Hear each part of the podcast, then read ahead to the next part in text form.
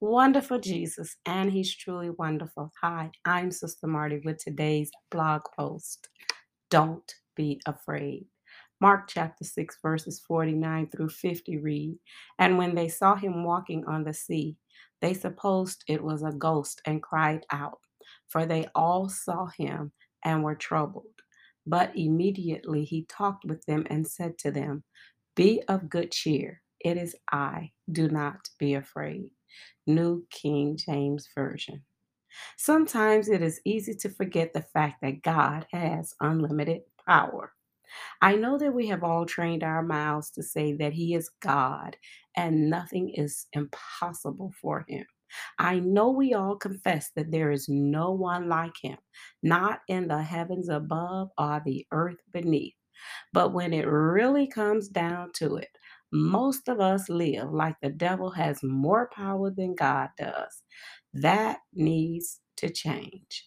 When trouble hits us and we become overwhelmed in the midst of it, feeling like giving up on God, that's our moment of thinking that God isn't who He said He is. When stuff just keeps coming at us, bombarding us on every side, and we want to walk away from God because things are just too hard, that's our moment of thinking that Satan is greater than God. What we need to understand and settle in our hearts is that there is no other God like our God.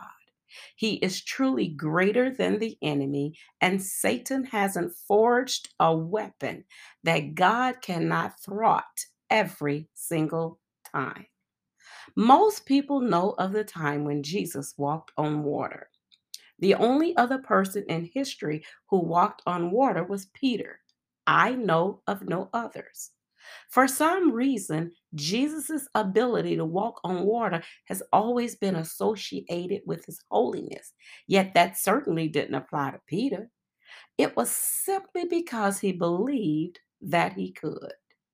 Immediately, he made his disciples get into the boat and go before him to the other side, to Bethsaida, while he sent the multitude away. And when he had sent them away, he departed to the mountain to pray. Mark chapter 6, verses 45 and 36.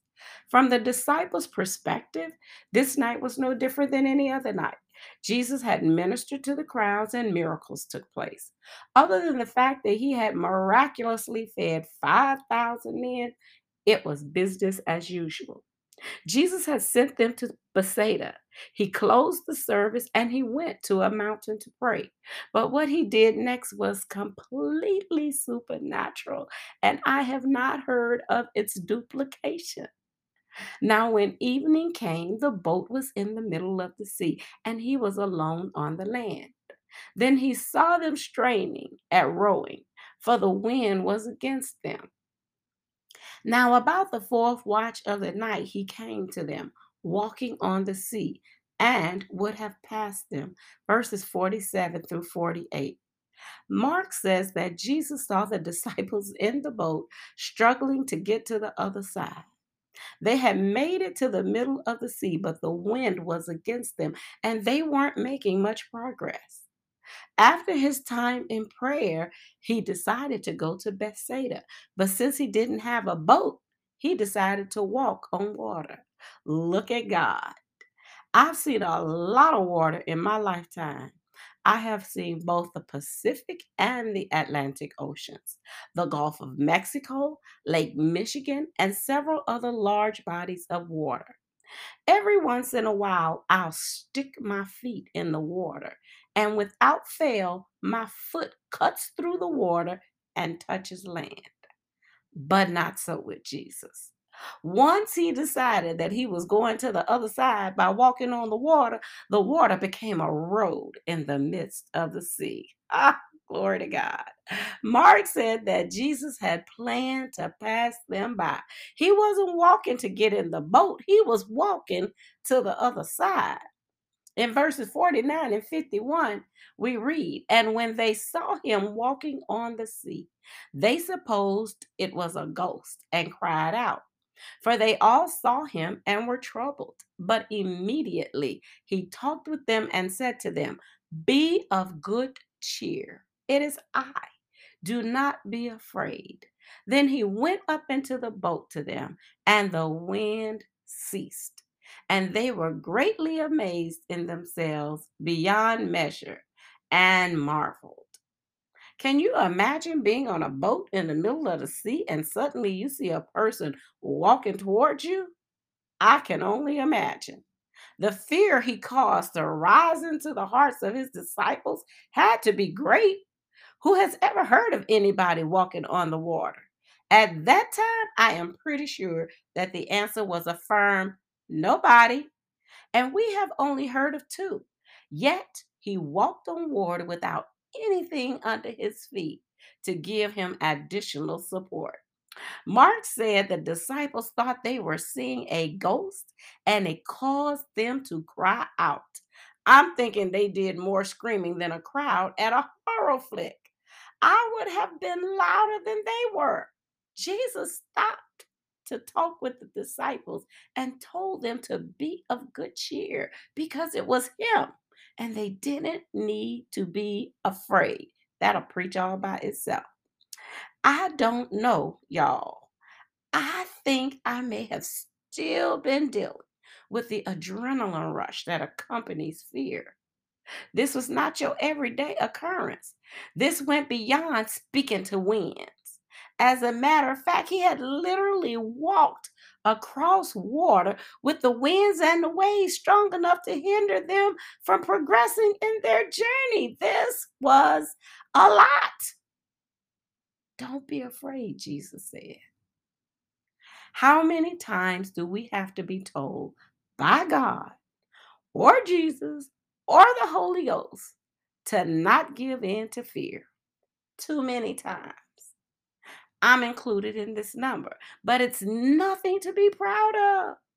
At some point, we have to learn to trust His word to us, knowing that nothing can stop His word from coming to pass. We have to just to decide.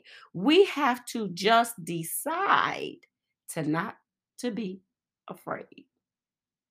Our daughter joined the Navy several years ago. One of her first assignments when she graduated from OCS, Officer Candidate School, was a year in Bahrain. I want you to know that we weren't happy with that assignment.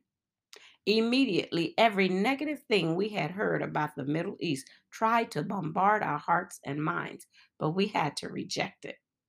We knew that in accepting the negative thoughts and situations that could come at her, we would be filled with fear, worry, and become paralyzed in our faith. So we decided to not be afraid. Did we pray? Absolutely, but not in fear, in faith. And she had an uneventful year. year. Thank the Lord. Just as I have had to be reminded not to fear, I have also had to be reminded to trust God. When Jesus said, Be of good cheer, he wasn't telling them, Don't worry, be happy. What he was telling them was to be courageous and not full of fear. That's still his message today. Every piece of bad news doesn't have to cause fear in our hearts. We don't have to live in fear of getting cancer. We don't have to live in fear of being shot down in the streets. And we don't have to live in fear of having our identity stolen. If we are not careful, we will allow statistics, news reports, what happened to Cousin Sally and Uncle Bob cause us to think that the devil is sovereign and God is a weakling. This is so far from the truth that it's hilarious. The devil has never been a match for God. Jesus said that he saw Satan fall from heaven like lightning. Luke chapter 10, verse 18. Paul wrote that Jesus made a spectacle of the devil in Colossians, triumphing over him. These are the types of pictures we need to keep at the forefront of our mind when trouble attacks. The one that lives within us is still greater than the one who lives in the world. Wonderful Jesus.